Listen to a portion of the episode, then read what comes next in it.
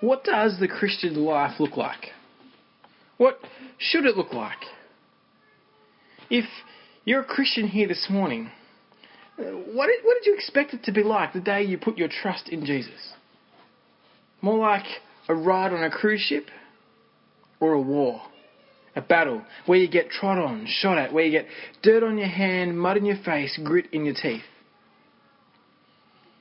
Well, over the fast, fast for, over the last four weeks, we've been working our way through Paul's letter to the Corinthians, seeing how this church that is precious to God, the, t- the church with every spiritual gift, with all wisdom and knowledge, could do with a bit of course correction. Paul's directive has been to refocus their trajectory on Jesus. See, Jesus is not sexy. He's not sexy in the world's eyes. He doesn't appear powerful or wise. And the temptation for the Corinthian church and for our church is to push him to the margins.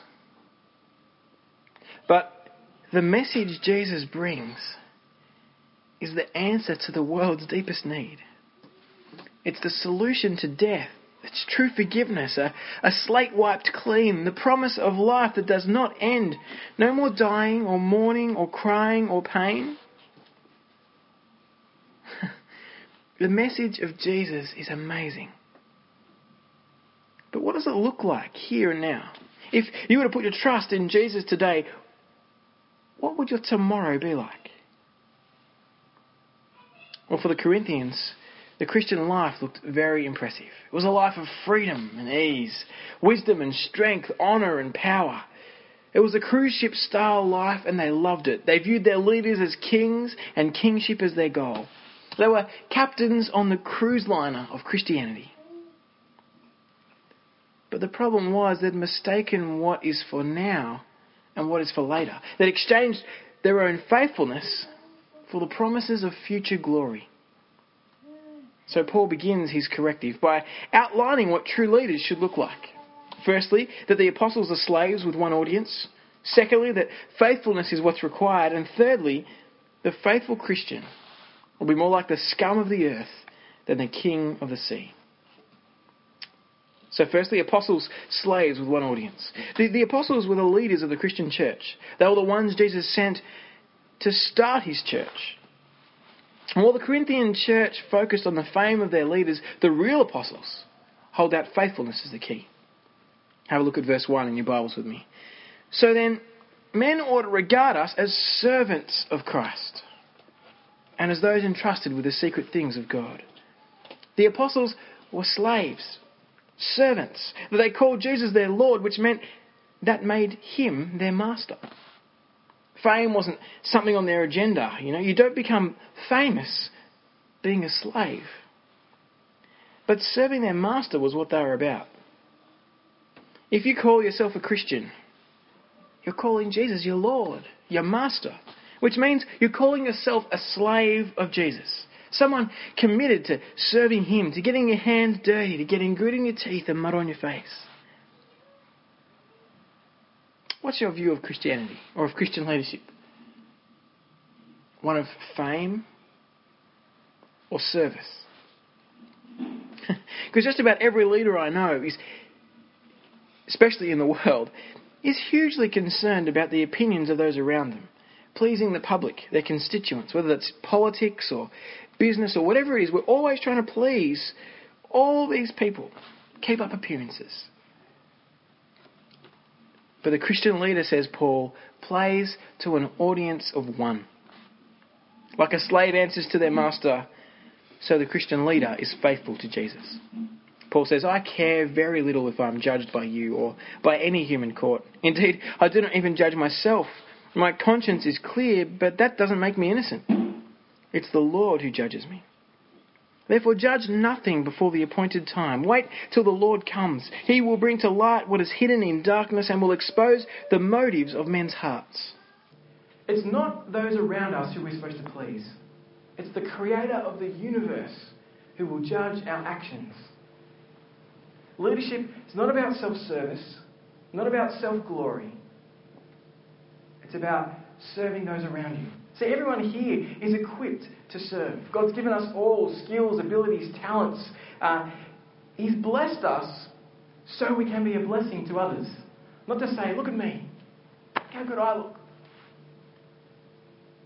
We've been entrusted with these things. And what Paul's saying here is that one day we'll be held to account. That we'll have to give an accounting before God. Now, it's not like the, the do we, are we saved or not? That's not the picture. This accounting will just be like a sifting, a sifting through of the way we've acted, the way we've done things, the motives of our hearts, what we've said, what we've thought, and why we've said it and why we've thought it. And God will bring to light the realities of our hearts. So the picture here is that God will, will be the one who will judge those things. But if you're anything like me, I find myself consistently comparing myself to others. Kind of going, oh, am I as good as them? As funny as them? As gifted as them? As, as talented as, as this person? Am I as caring or as trendy or as skinny or as strong or as fast? Or just, I'm always comparing. I'm always judging myself based on others' opinions of me. It's so hard not to be concerned about what others think. It's so easy to forget to ask what Jesus thinks. To forget to weigh up my life before Him. Friends, the Christian life is lived to an audience of one. It's not your friends, not your parents. It's not your boyfriend or your girlfriend, your husband or your wife, your boss or your kids, your colleagues or your enemies. It's not even yourself the motives of our hearts, the thoughts of our minds, the action of our lives will be brought to light by Jesus. Before Him, it's faithfulness that matters. But I want us to kind of pause for a moment and see something in this passage that I think is tremendously important. Um, it is never our job to judge someone's motives. It's never our job to judge their motives. They're, they're off limits. We should never go, oh, they did that for these reasons, I think. Did you see that in the passage? It's, it's just so important for relationships. So often we don't even know our own motives. I don't even know why I, totally clearly I do the things I do. Yet so often I want to say, oh, they did that because they're lazy, or because they're proud, or they're doing this for their own glory. Paul is saying motives are untouchable at least now, because we can't see into our hearts. We can't see like God can see. Yet we so often attribute motives to others. Paul says it doesn't matter what I think, it doesn't matter what you think, it matters what Jesus thinks. And when he comes, he will make that final judgment about how we conducted our lives and our ministries. Whatever you think about Rowan Hilston, about why I do what I do, it'll have to wait only Jesus has the capacity to know motives. Now, it doesn't mean I don't try and make sure my motives are right, and it doesn't mean you, you, you, can't make judgments on, on the things that we say and the things that we do. We judge on action. We say that because, because God has revealed them, God has spoken on those things. He said this is the right way to live, and this isn't. And, and as we break those things, we're like, oh, I don't think God wants us to live that way. But to say you broke that or you did this because you're being evil, you're being selfish, you're being. That's off limits We must not make the final assessments on people based on their motive. We judge on action, on the way they have been living according to God's rule. We love them and we care for them. Resist the urge to decide someone's motives. Train yourselves to, to not judge them. It's a massive train wreck for relationships, no matter where it is. It does you no good, it does them no good. You're consistently second guessing people. Why are they doing that to me? Why are they saying this thing? Is it because they think this of me? Is it because of that? Is it just you can't know. You can ask them, hey, when you said that the other day, I wasn't quite sure what you meant. You, have, you can have a generous assumption. Um, but we can't go, oh, they meant so and so, so then I'm going to move on. It's off limits. Well, Paul's purpose here about Jesus' judgment on that final day, when he'll judge our motives, it isn't to condemn. It's not kind of like the schoolyard report card where, where it's like you, you come and you bring it to your parents and you're like, yeah, and you put it out and they're like, oh, why didn't you work harder in that subject and that subject? Rowan, why does it always say Rowan would, if he just applied himself and stopped talking in class, he'd actually be able to learn something? right? And always, so that every report from kindergarten through all, all of my, pretty much, even to high school, um, even in the final years, I'd get kicked out of class because I'd talk too much. Um, and it was like coming, bringing my report card to my parents and going, oh, there were some good bits on it. Sometimes it was kind of like, okay, there's some things here that I'm not too proud of. That's not the purpose of what Jesus is doing here. His purpose is not to condemn, it's to sift through our actions and look for ways we glorify Him. He's looking to praise us. It's like when a child comes home from school and brings you their painting, their picture. And you're like, oh, that's great. That's amazing. What is it? And then they kind of explain to you that this is a, this is a whale in the ocean and there's another whale there. And you're like, I can see that. Good work. I can see it. You, you've actually made. That's what Jesus is doing. Looking for places to praise us for how we've served Him, for how we've lived our life, not glorifying ourselves, not making ourselves bigger, but sacrificially serving Jesus. It's a great day. It's a win win situation. Sure, the deeds, our, our motives and will be brought to light.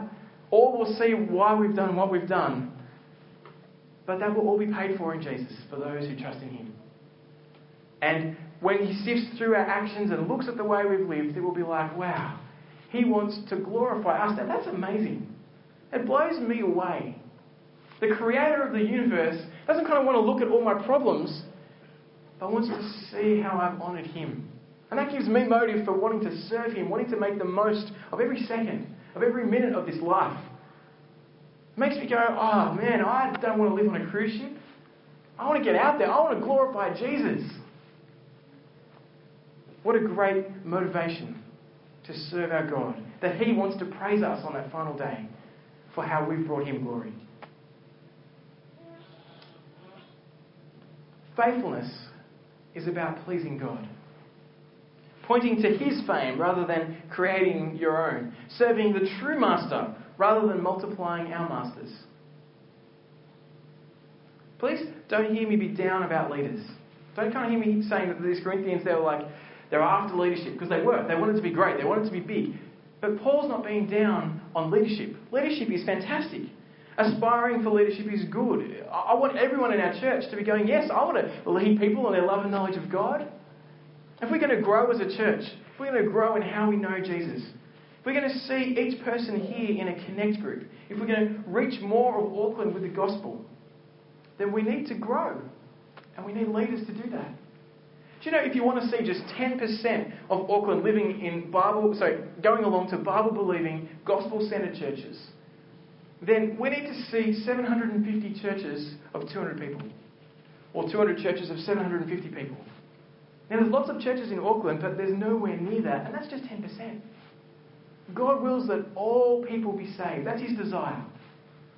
He doesn't save all of them, but He holds out His gospel for them all. And He gives us, He entrusts us, other words from the passage, with the truth. The powerful message. Not our words, but His, that bring people to Himself.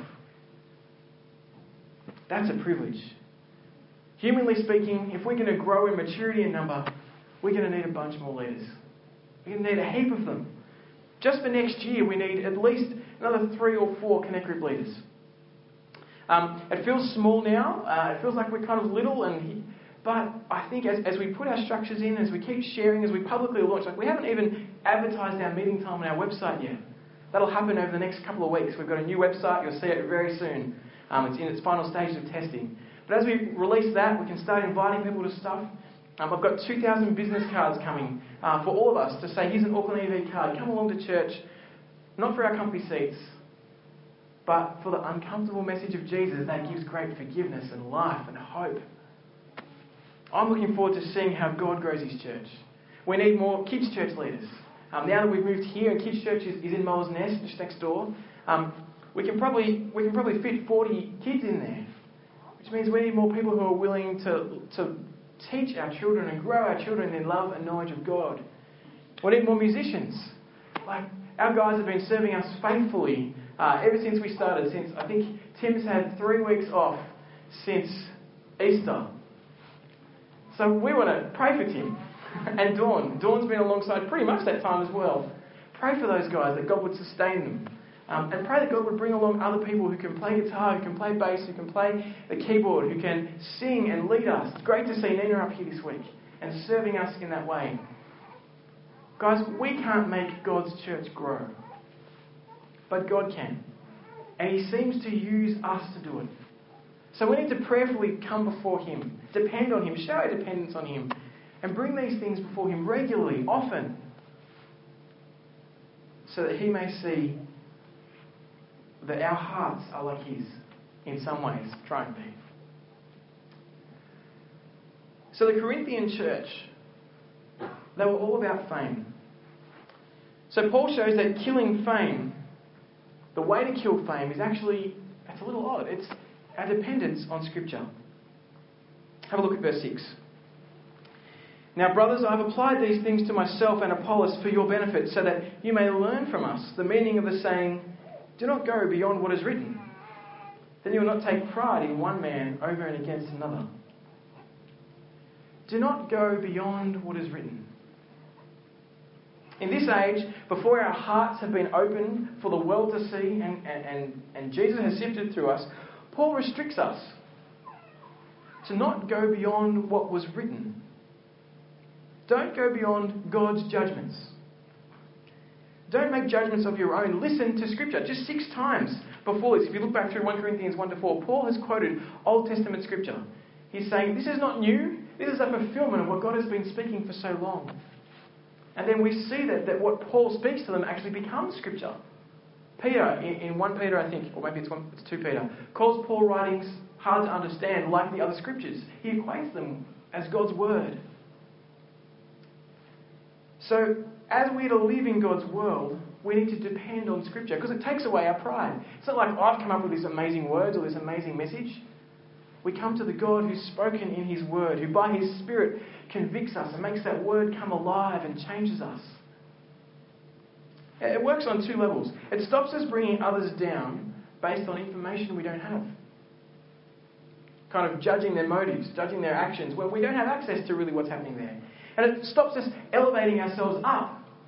Like we've got the latest message from God. Like I have God's word, and look at me. I'm speaking God's word to people, and God's word levels pride. Verse 7 For who made you different from anyone else? What do you have that you didn't receive? And if you didn't receive it, why do you boast as though you did? Everything Paul has, everything they have, everything we have is being given to us by God. The truth of who God is, where we can authoritatively know who He is and what He said, is written for us in Scripture. Therefore, don't go beyond what is written in Scripture. If you have a word from God, test it. Make sure that it fits with what God has revealed because it will never be different. The same Spirit inspired Scripture as speaks and convicts and challenges and changes us today. So it will always line up with God's Word. If you hear someone preaching, test it against Scripture.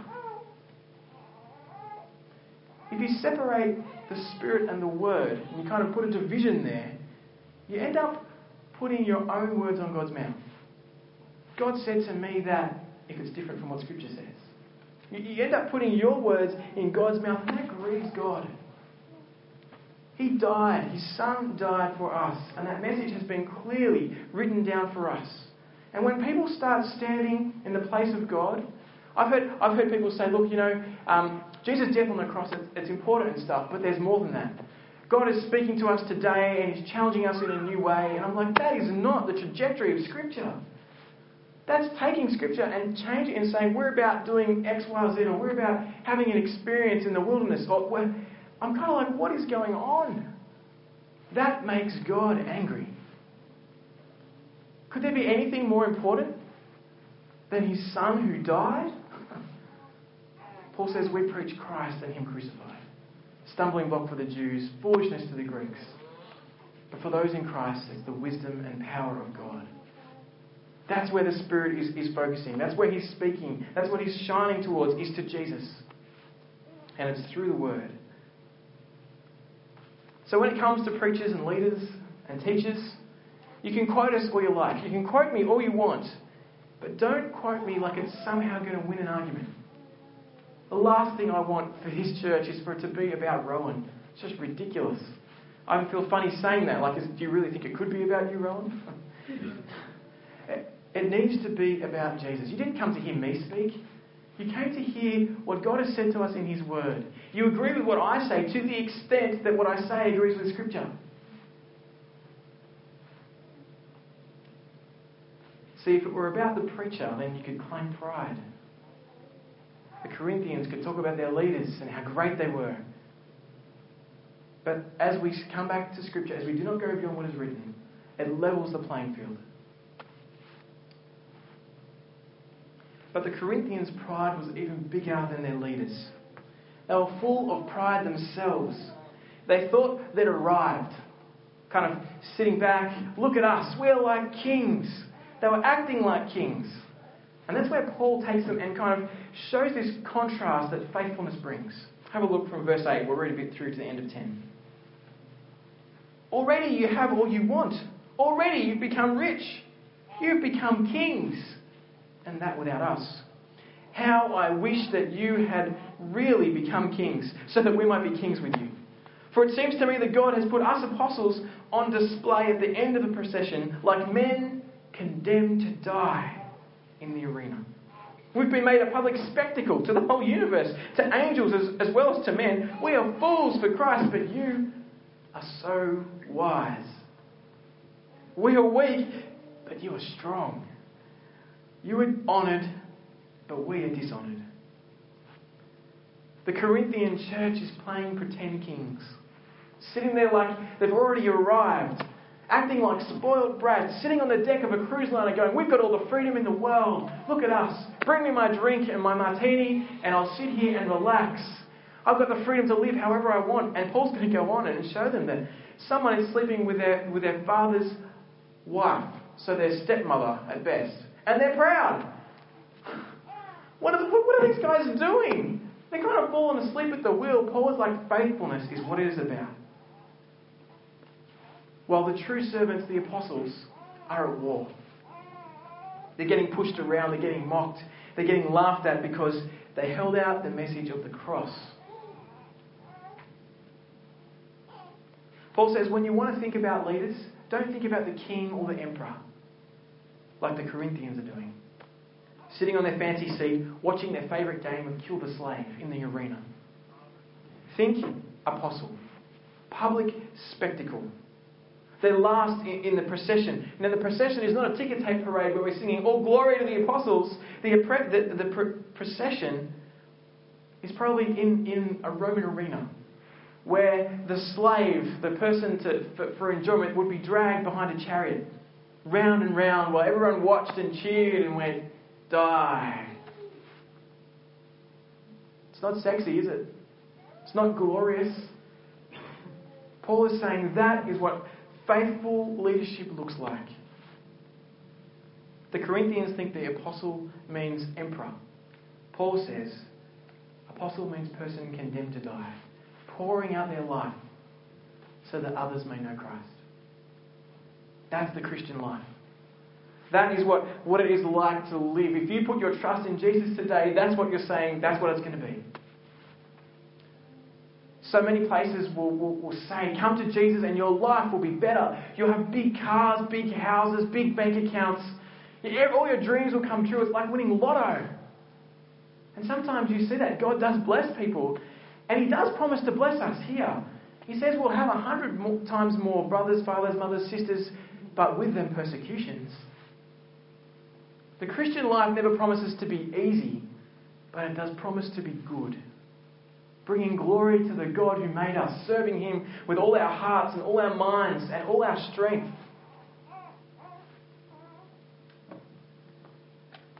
The Corinthians thought if they came to Jesus, they'd get it all right here, right now, in this age. It really, really angers me when I hear people say, Come to Jesus and everything will get better. Your sickness will be healed.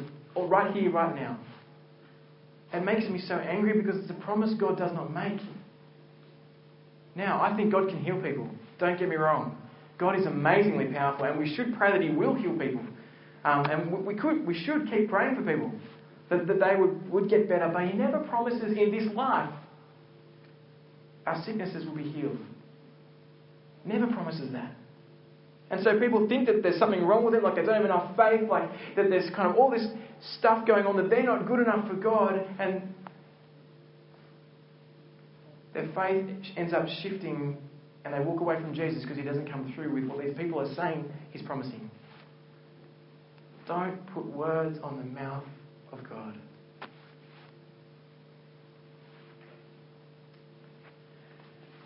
Instead, listen to the life of the apostles.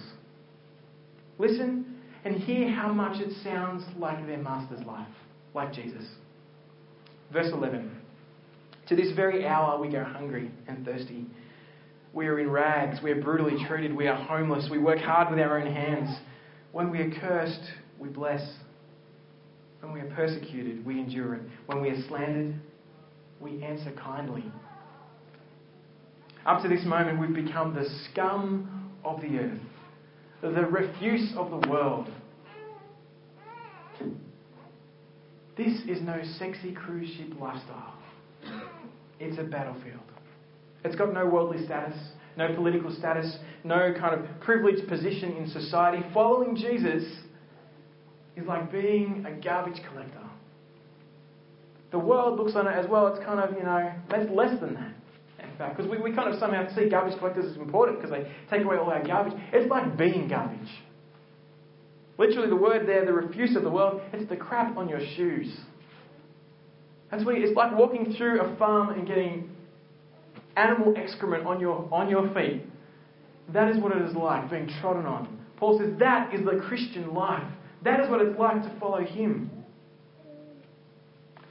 It's like, you know, when you empty your bin and you go and it's out on the road and you look inside it and there's like a bit of white bin juice, I call it, in there. The stuff that's like left over, that's kind of festered and kind of a bit smelly and the flies and that's us. Welcome, fellow scum of the world, fellow bin people who trust in Jesus. That's what he's saying. That is our identity. That's our pride. It's not in us. our identity is found in Jesus. The cruise ship lifestyle, it might be nice for a bit, but it lasts like a blink of the eye. And it's followed by the taste of death. But the battle we're fighting has already been won. The battle we're involved in, the, the, the judgment has already been given. Jesus has defeated death. And now we are here to take that message out before, before the world itself passes away. What a battle to be in. To be playing a game that you know has already won. It gives you great hope, it gives you great endurance. It's not like, oh, I'm not sure what's going to happen. We know that God has won the battle. So fight hard. And if you feel like you're scum, if you feel like you're downtrodden and beaten, and you kind of come to church and, and it feels like you know everyone else has got it together, don't believe the lie. None of us have it together. Welcome. We all feel the same. Just we don't like showing it because we're proud. We all are beggars at the foot of the cross. We don't do what we know we should do. We constantly step back into ways we shouldn't. But we trust the God who has saved us, who has paid the price for us, who has died in our place. If you ever feel like you don't have it all together and you should, look to Paul. He doesn't have it all together. Look to us. Each one of us here need Jesus. We all fall down. We all need a Saviour. We are hanging on to Jesus for dear life. I don't know how many times I feel, I probably weekly feel like I should just give up and go home. Like the Christian life, not just here in Auckland, but the Christian life, it's hard. It's tiring. And I look at friends around me that, um, you know, after university were in the same sort of jobs and stayed there, that own their houses, that own three or four houses. I look around and I think, oh, how easy it is. Some of them are even Christians, and that's great, and no problems with owning houses. Don't, don't hear me down on that. But I just kind of go, oh, it'd be so easy just to go after that lifestyle just relaxed and comfortable and rather than push myself, how can I serve Jesus? How can I get my hands dirty? How can I not sit back and put my feet up? How can I speak of the God who saved me? We are not cruise ship captains. Don't believe the lie. we're called to be humble, loving servants. People entrusted with the gospel. We're at war, and the world around us thinks we're pathetic. Fellow scumbags, Christian ministry is hard. The Christian life is hard. It's not pretty, it's not glorious. The hurt you feel, the pain you bear, the sacrifices you make are going to stay there. There are going to be times you feel like giving up if you don't already.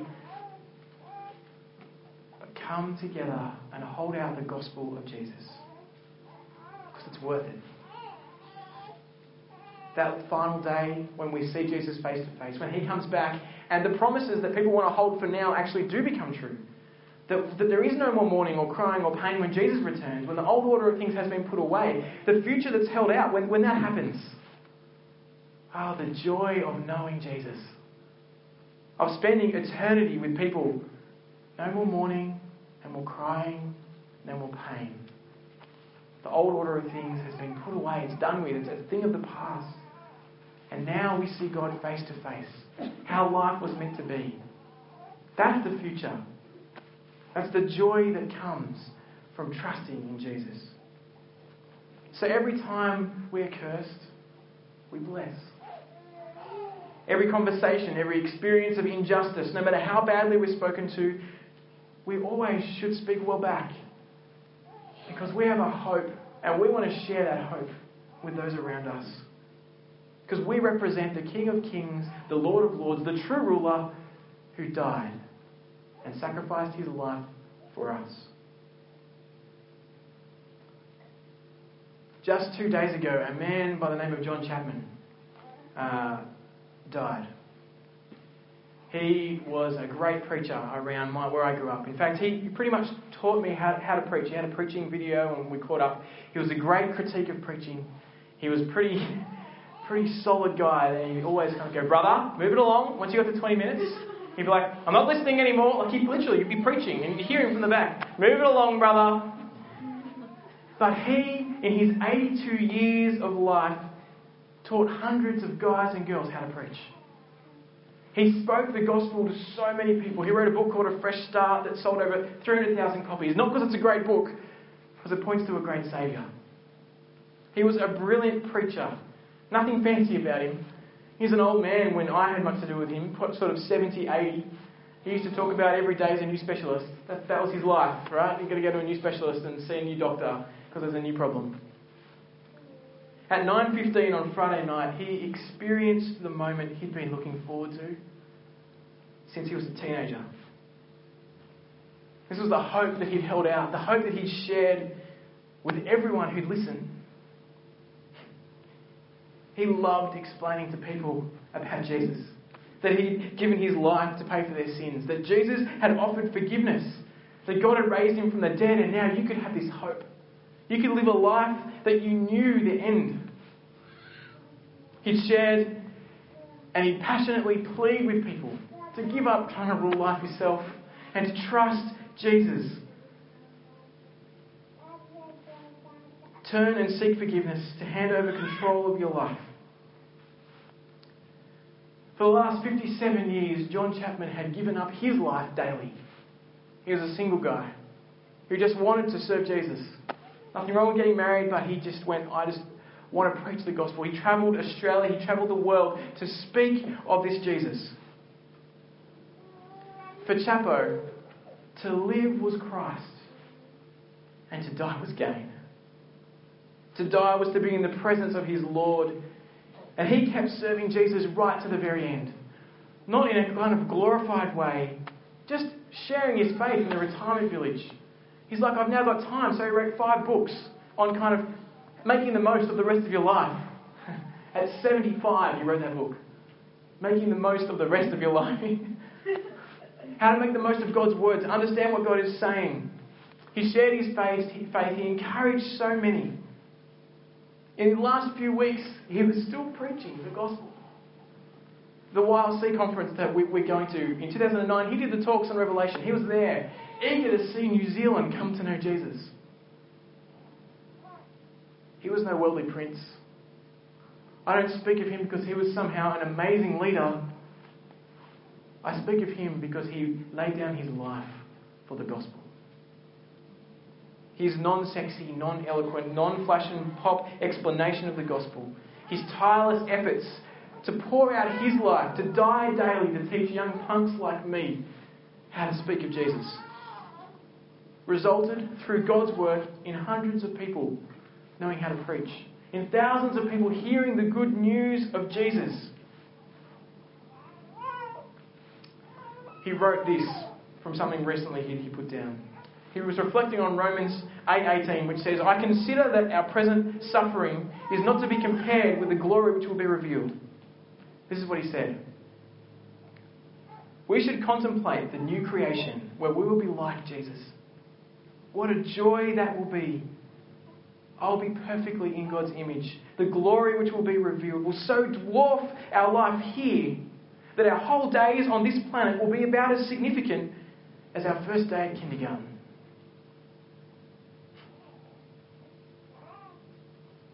At the end of my life, as I stand before the judge of the world, I don't want to hear, Rowan, you're amazing.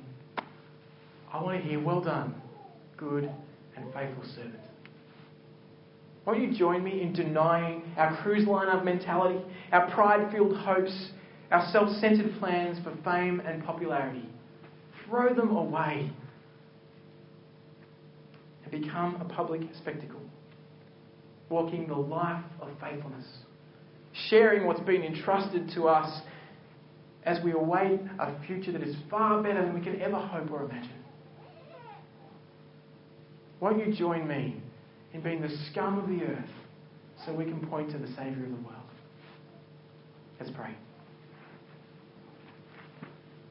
Father God, we thank you so much for Jesus.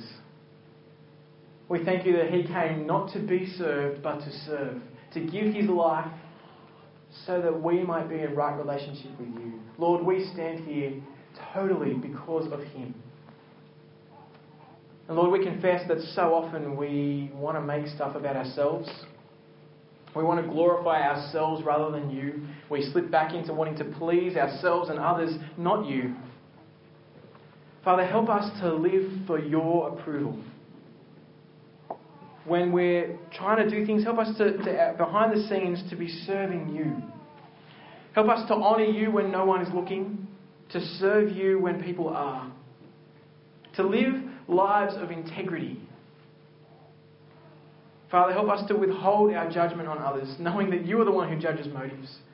Let us not put out our perceptions on others, but be generous and gentle. Let us still hold to the truth of your word, Lord, but Lord, Help us trust your Son. Help us hold him out the days of our life. Help us get our hands dirty. Help us speak of Jesus. Put us on display, we pray. It's not so that we will be built up, but so that people may know the hope that you've shown us in Jesus. We pray this in his name. Amen.